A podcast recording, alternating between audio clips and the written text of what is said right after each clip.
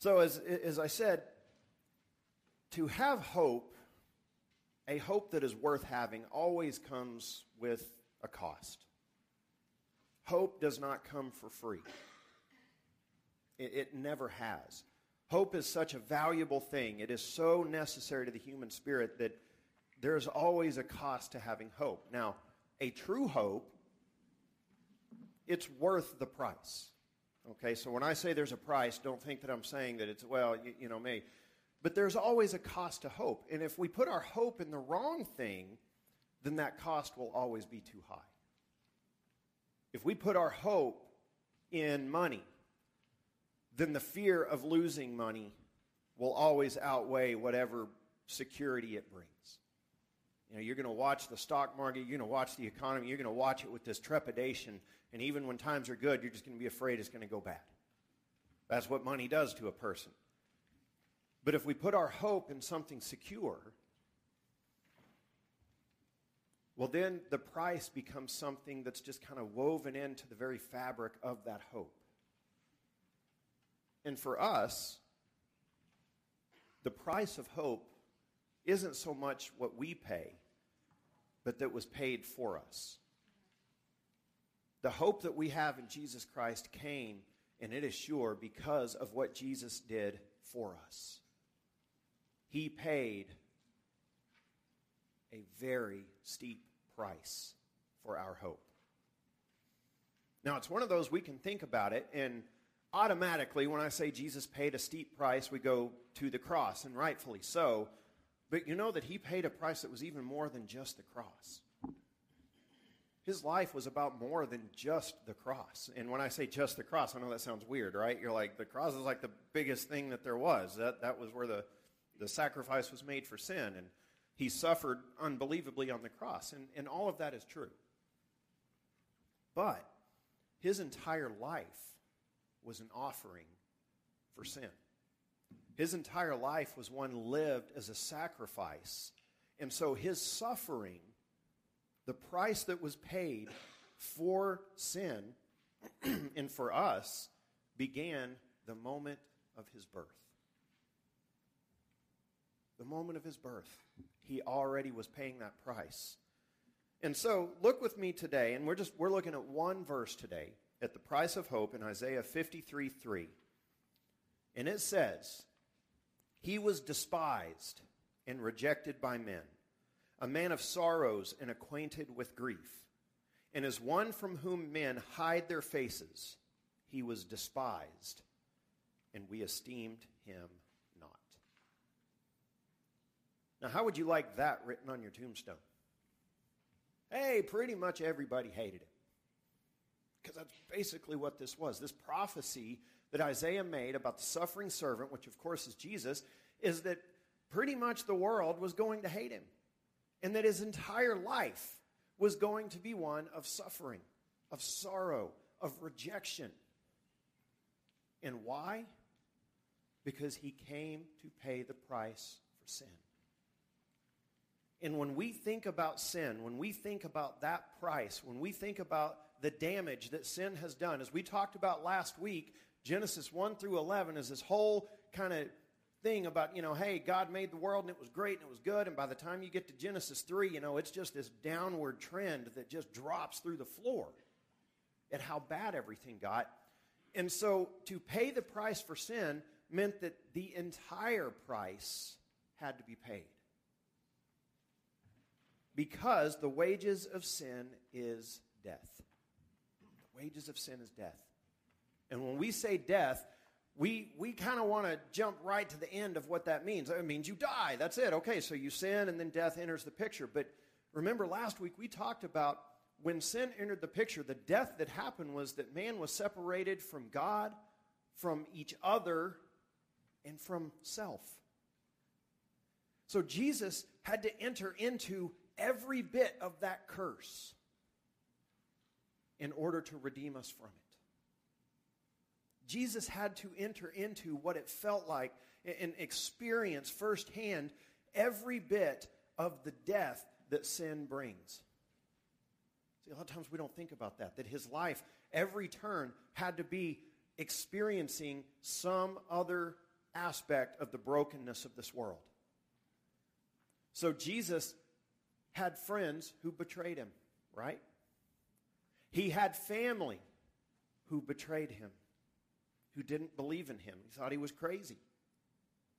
He lived under an oppressive government regime that did not appreciate the rights of, of men. A brutal regime in that. The Roman Empire was, was brutal. He experienced every bit of what it means to experience the death that is brought by sin. And Jesus came to pay the price for that.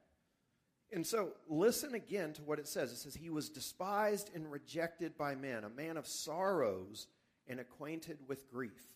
Now, when you think about Jesus, is that the first thing you think of? Is that his life on earth was one that he was a man of sorrows? Now, I've, you've heard me say from time to time, I think that the Bible at times has a propensity for understatement. You know, Jesus fasted for 40 days and he was hungry. Understatement. He's starving to death. He's on the verge of death. He's so hungry that anything is looking good. So when it says he was a man of sorrows, acquainted with grief, what it's saying is that he was connect. This was connected to him, and it started at his birth. You see, when it says he was a man of sorrows, acquainted with grief, and as one from whom men hide their faces, he was despised, and we esteemed him not.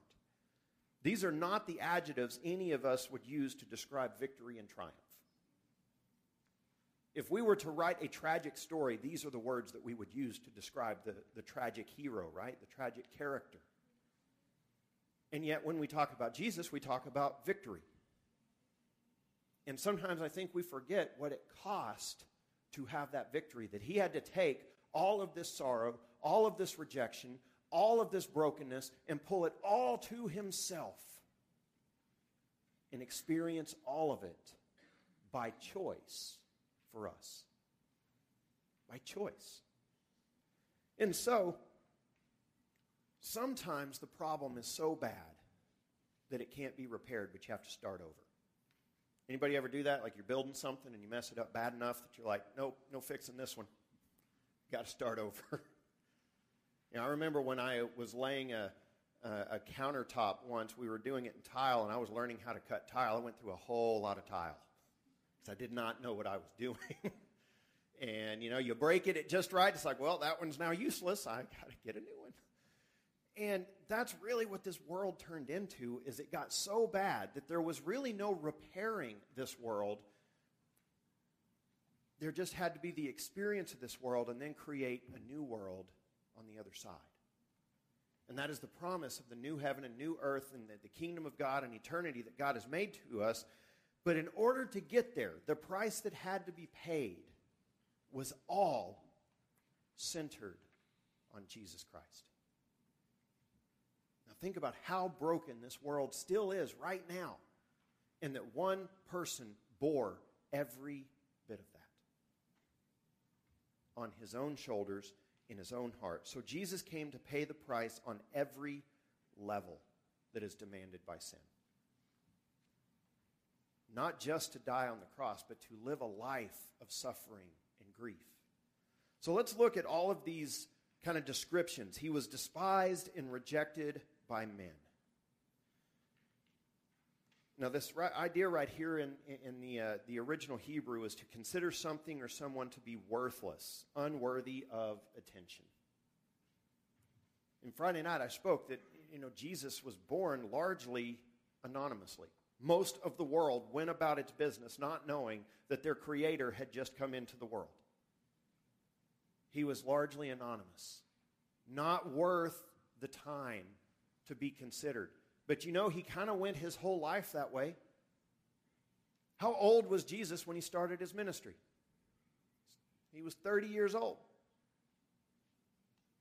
Do we know, does history record anything between that time? We have one story in the Gospels about him getting lost when, when he was like 10 years old. And he wasn't lost, they just forgot him. It's a moment of bad parenting. But we don't have anything else. So think about this. The God who is worthy of all praise that we just sang about, that we were talking about, go tell it on the mountain that Jesus is born, all of this, that he lived for 30 years and no one cared. Who is worthy of all praise. He's, he sees the truth. He knows every, I mean, he, he's God in the flesh and yet lives anonymously for 30 years. Anybody in here ever feel alone? You think Jesus felt alone during that time? Yeah. He wasn't considered worthy uh, of the time. And so he was not a person of significance in that regard. Jesus was not famous during that time. Two, it says, a man of sorrows and acquainted with grief. His life was not a happy one. It wasn't. The life of Jesus Christ was not a happy one, but it was one of suffering. It was one of struggle. And starting his, with his birth, as I said, when he was laid in a manger. That is not a comfortable place for a baby to rest. That is not a clean environment for a baby. That is not ideal situation for a baby. So his life from day one when it says he's wrapped in swaddling cloths, like it, this is like the stuff that's laying around in there, extra cloths in the barn, wrapped up a newborn and put him in the feeding trough because you got nothing else. His life began with discomfort and suffering and would stay that way for the rest of his life. You know, one of the things that I think we fail to think about is in that culture Remember what happened when Mary told Joseph, Hey, I'm pregnant. And they weren't married yet. And it said Joseph intended to put her away quietly. He was going to divorce her and, and, go away. He didn't want to put her to shame, but he was like, Yeah, I got to go. This is, this is a bad deal. Because you get in a lot of trouble back then in that culture for things like that. And it's not, you know, every day that somebody says, Hey, you know, a woman comes up and says, Hey, I'm pregnant and God's the father. Joseph's thinking, I'm not sure who I just am engaged to, but I think I'm going to move on. And God speaks to him and says, Don't. It is of the Holy Spirit, and, and, and God protects him. But think about growing up in Nazareth, the whispers, the gossip that would have gone around. I guarantee you, Mary and Joseph's reputation was stained for life. Jesus grew up as says he grew in stature with men and he was well thought of, but you know, people are like, well, but you know the circumstance of his birth. You know he's, he's this. See, Jesus would have grown up with that all around. His life was not a happy one. And then we find when he enters into ministry, very few people actually believe him. You ever notice that? I mean, we, we have the crowds that are there and the feeding of the 5,000 and the 4,000 and all these crowds. But by the time you get through those events, how many are left standing, still following him typically after those events? The 12. The crowds always seem to disperse, the crowds always seem to walk away. The Pharisees always seem to get it wrong and confront him and and, and try to belittle and trap him. And he would say, You know, why are you trying to trap me? His ministry was not an easy one. And though he's performing miracles, and we look at this, and we're like, man, this is amazing. He's, he's performing miracles, and he's turning water into wine, and he's raising the dead, and he's, he's healing the blind and, and the lame, and all of this is happening. He was met with hatred and resistance at every turn through all of that. Why? Because the wages of sin is death. And he had to experience every bit of that his entire life. And then it says, And as one from whom men hide their faces, he was despised. And the image right here is that his suffering and his difficulty in life would be so great that other people would see it and literally try to avoid him. It's like looking on somebody that is, that is disfigured and you just don't even want to look because it's displeasing to, to you. Not wanting to look on something that is, that is unpleasant. And it says his life was such that if you were just a casual observer, you, you would want nothing to do with him. Because you're like, man, that, that guy leads a rough life, and it's, it, I just don't want any, know, you keep that over there. I don't want that in my life. This was his life. This was every day for him. This is the price that hope. And so then he, he would not live according to the important things of the world, like wealth and social prestige and reputation, and being served and exalting himself. And as he suffered for those choices, people rejected him, and they reject him for the same reasons today. We can't go to Jesus and serve him and follow him and serve ourselves at the same time. Jesus said, You got to deny yourself in order to follow him. Well, Jesus exemplified that self denial all the way through his life. And so he didn't come into this world to, to lead his, you know, his best life right now. He came to lead a life of suffering, of sorrow, of grief. And so it says, and we esteemed him not. The whole point of his ministry was missed by everyone until the Holy Spirit came and illumined people on the day of Pentecost. Even the disciples, Jesus said, You know, there's much I want to tell you, but you can't bear it right now. But when the counselor comes, then you'll understand. And, and so by the time we get to the cross, the disciples have fled. Everybody has abandoned him. Everyone has walked away in some way, whether in fear or, or just confusion it's not that they completely, you know, I don't like him, but it was still, he was alone. And nobody stood up for him in a meaningful way as he went to the cross. Now, think about that. His entire life had been one lived rejected by people, and he died being fully rejected by even those who claimed to love him. This was his life. Jesus came in love, in grace, and in truth to seek and to save the lost. And yet, because he came in love, in grace, in truth, he was largely dismissed by the world. He was rejected and he was hated. And by the end, he was abandoned.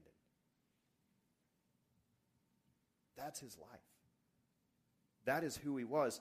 And so I, don't mean to paint too grim a picture right here, but this was his life. As it came, he came to give his life and to pay the price of sin. That's what it meant, is that his entire life for 33 years was spent experiencing the death that sin brings while never sinning himself. Isn't that amazing? You see, when we say he never sinned himself, but he still experienced the, the effects of sin, that means literally everything that happened to him, he could say, I didn't deserve it. You ever thought that? You know, I don't deserve this. Jesus literally didn't deserve it, and yet entered into it willingly.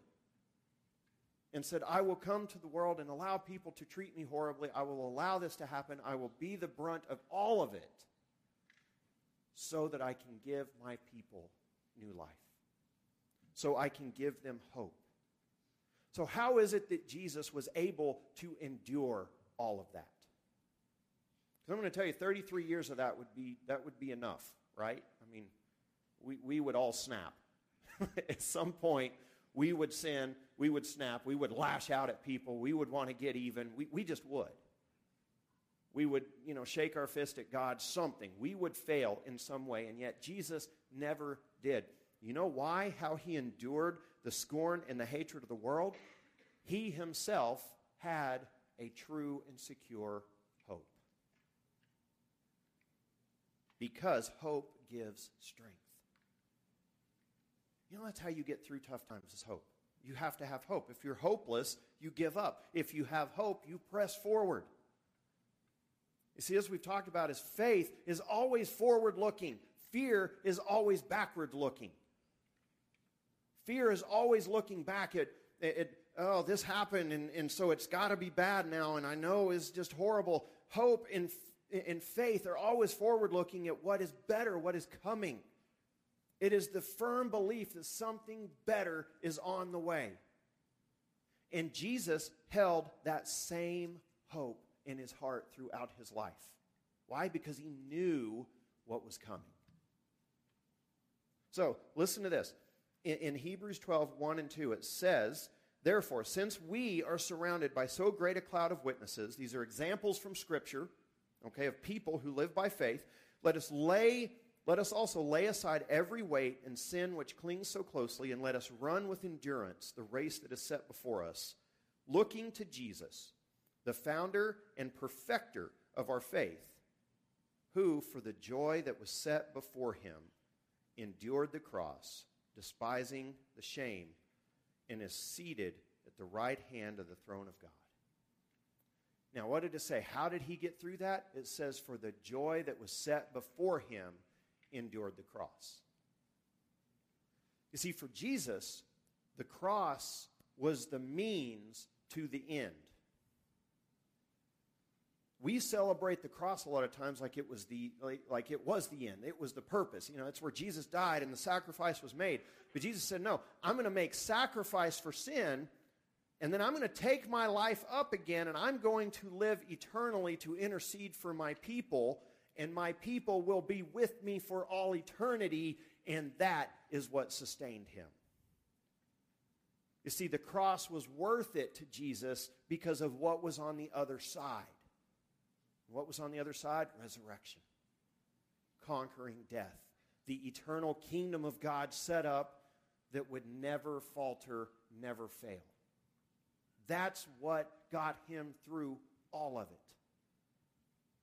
And I, I love how Hebrews says this who for the joy that was set before him. A lifetime of suffering, a death that was the most horrible that a human being has probably ever experienced, a spiritual darkness and oppression coming upon him so strong that even the sky turned black midday Satan attacking in every possible way, him feeling so alone and abandoned that he even cries out, My God, my God, why have you forsaken me? And yet, what does Hebrews say? For the joy that was set before him, he was willing to endure all of that. Because the joy wasn't on the cross, the joy was in the resurrection.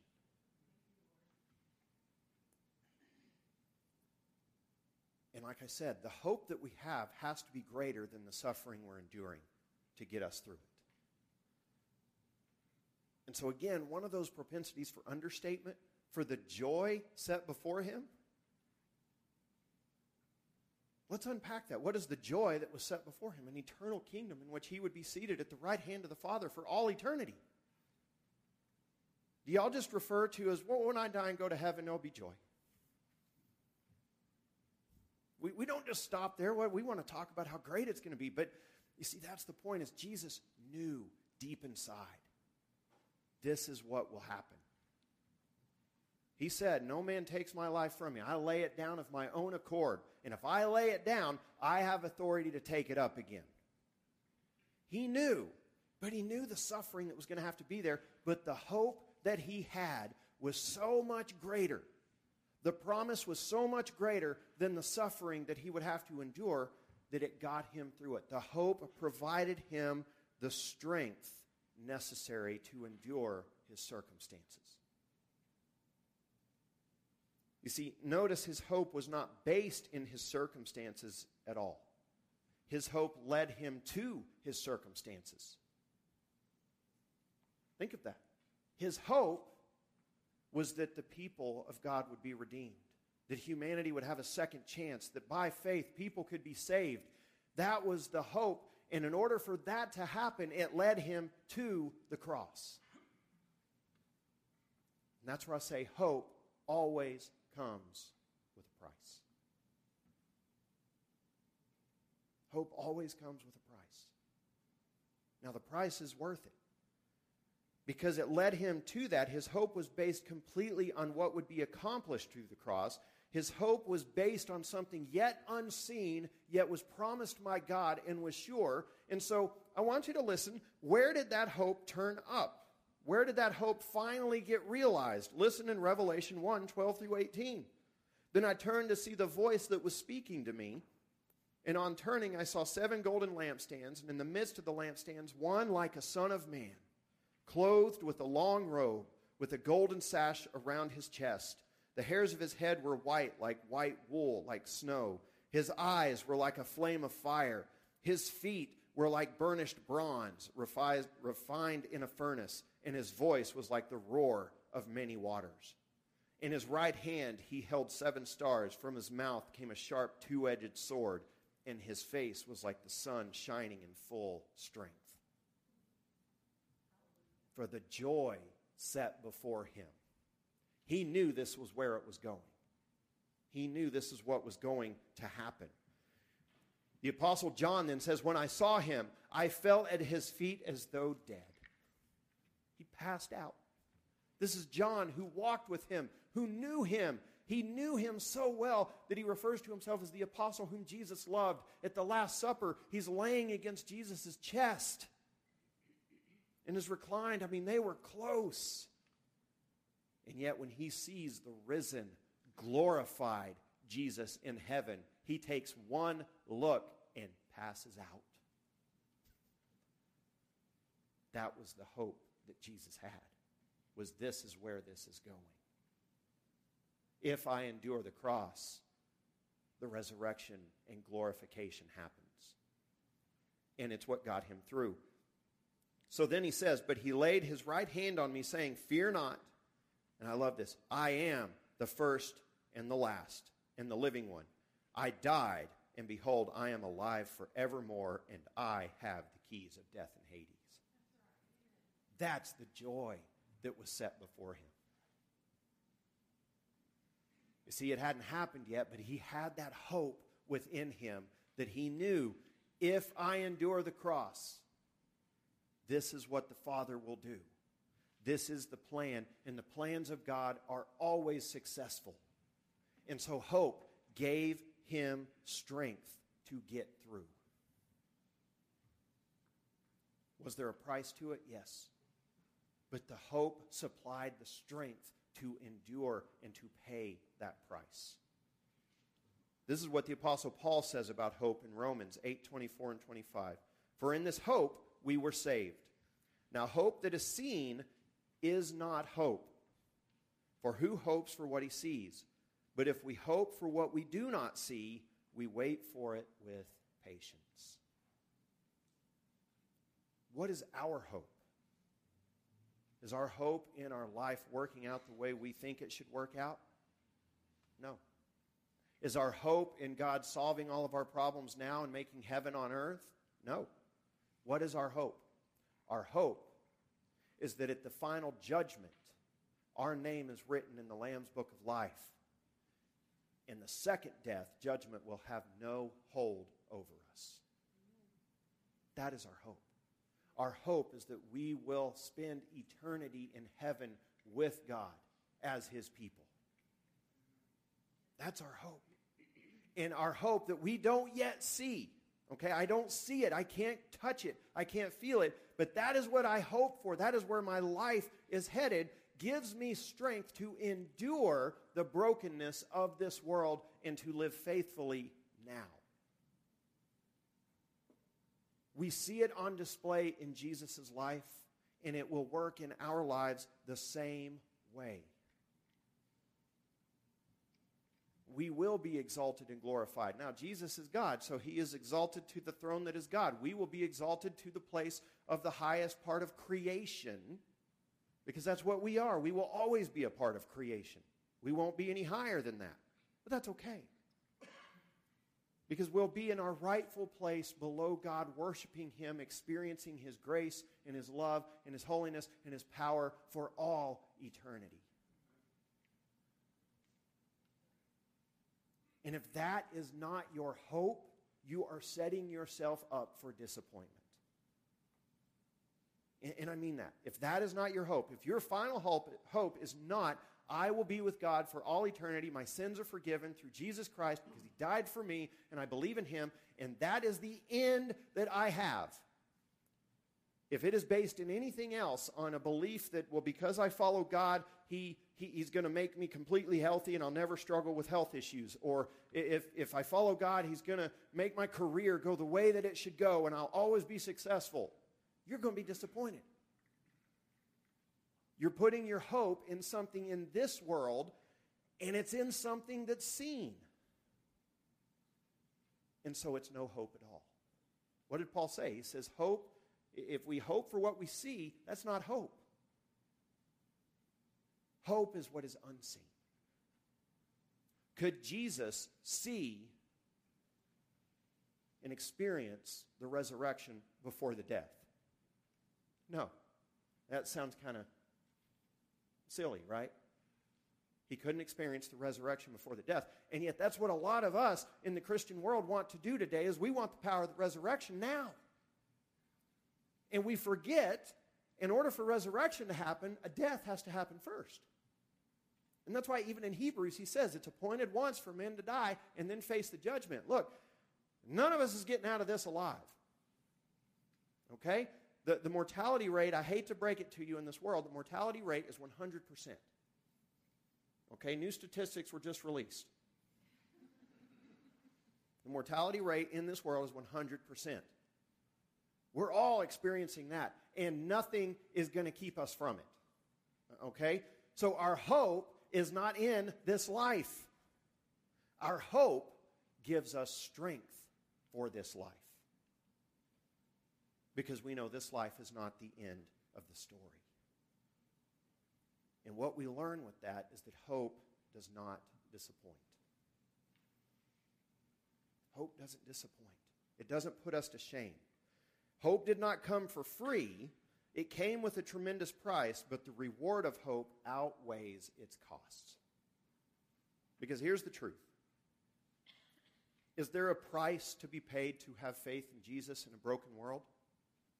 Better believe it. Jesus said, If the world hates you, know that it hated me first. And a student is not greater than his master. And he's letting you know to follow him, you will have trouble in this world. You will have persecution. You will be going against the grain. There will be a price to your hope in this world. But every Christian martyr in the world that the world has ever seen has said, I will pay that price because my hope is greater than, than this world. What I hope in is not for this life to work out, but for the next life to work out. And so do what do with me what you will in this life. You can't take my hope from me. And I will not abandon my hope on the false hope offered by this world. I won't walk away from it. And throughout the centuries, the millennia, that God's people have been willing to do that, we have seen it always has a greater impact. Every time governments throughout history, it doesn't matter where, have tried to use force to stop the Christian faith, what happens? It grows. History is full of those examples, and yet the world just keeps trying. Why? Because they don't like our hope. Jesus said, The world is going to hate you. And some Christians, we just got to do better at accepting that. It's like for some reason we think we got to be cool and we got to be accepted by the world and by God at the same time. And if, if we're not loved by everyone, that something is wrong. Hey, Jesus wasn't loved by everyone. What was his life? He was a man of sorrows, acquainted with grief. He was rejected and despised, and we esteemed him not. And in many ways, that's what we are signing up for in the Christian life when we follow Jesus. We're joining him in his sufferings now so that we can join him in his glory later.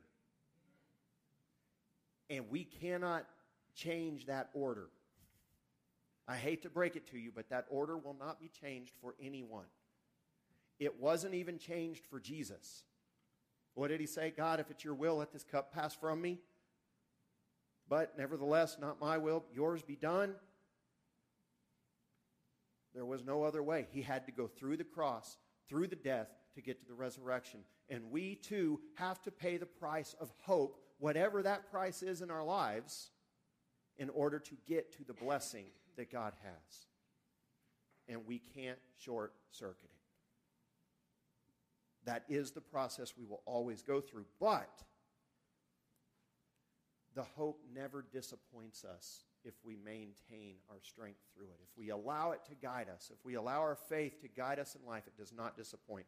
In Romans 5 2 through 5, it says, Through him we have also obtained access by faith into this grace in which we stand. And we rejoiced in hope of the glory of God. Not only that, but we rejoice in our suffering knowing that suffering produces endurance, and endurance produces character, and character produces hope. And hope does not put us to shame, because God's love has been poured into our hearts through the Holy Spirit who has been given to us. What Paul is telling us is that we can rejoice in the suffering now because of the hope of what God is doing. God will not waste any suffering in your life. Did you know that? You will not ever suffer needlessly in life. Now, I'm not saying God's causing it. I'm saying God is always going to take it and turn it into something for His glory in time. Now, we may not see it in this life. It may be in the next life, and suddenly we're going to go, Wow, God, you did that, and, and it's all going to make sense. We're going to take the crown off He put on our head, and we're going to throw it at His feet and say, That's your crown, not mine. You did all of this. But God will not waste suffering in this life. Now, if that is not the definition of hope, I don't know what is. To know that whatever it is that we experience, if we will trust God in it, and trust God to get us through it, it will always return greater than what we received. Whatever suffering we experience, the glory that will be gained from it will always be greater than what happened in the moment. Whether in heaven or in this life, God will always bring it back if we can remember that, then that is how we live a life of hope.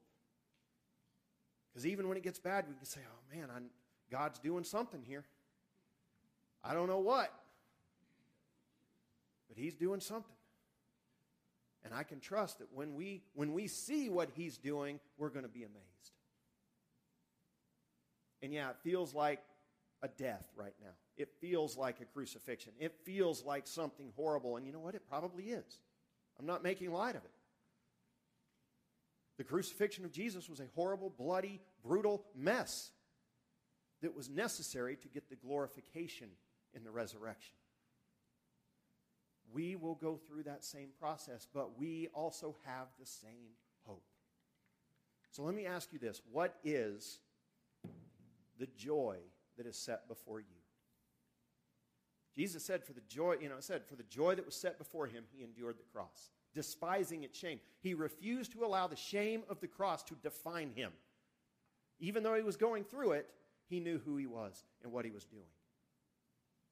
What is the joy that is set before you? Where is your hope? It's possible you've been living a life with your hope in something in this world, and that's why you keep getting disappointed. And maybe you're even looking to God and saying, God, why is this happening? Why, I'm trusting. Why is this going bad? Why is this going bad? And God's saying, Look, I'm not here.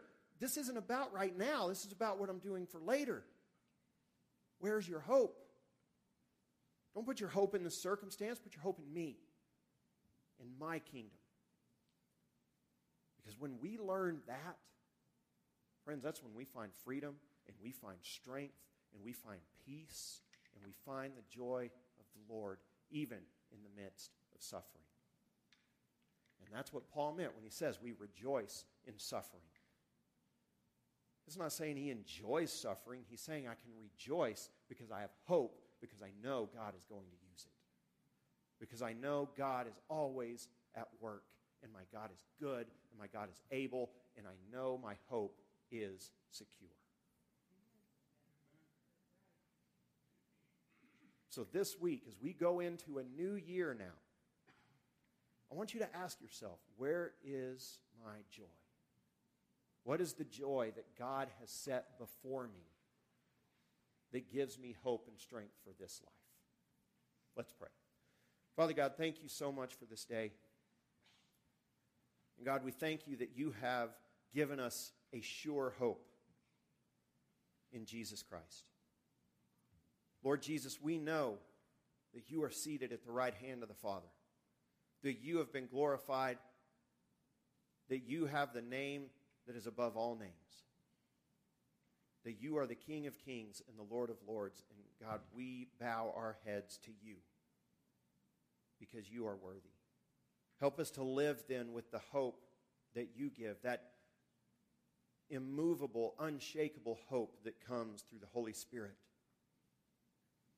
and through the knowledge of you. God, we pray for this new year. God, we pray it is a year in which you are truly glorified in this church. God, that our discipleship goes to a, a, new level. God, that our sense of mission increases to a new level. And God, that you are glorified. God, I pray for each family represented in here in this new year. God, that you would do a work in each household represented here. God, that you would be glorified in families, in marriages, in houses, in careers. God, we, we give this year to you. Use us for your kingdom, how you see fit. It's in Jesus' holy name we pray.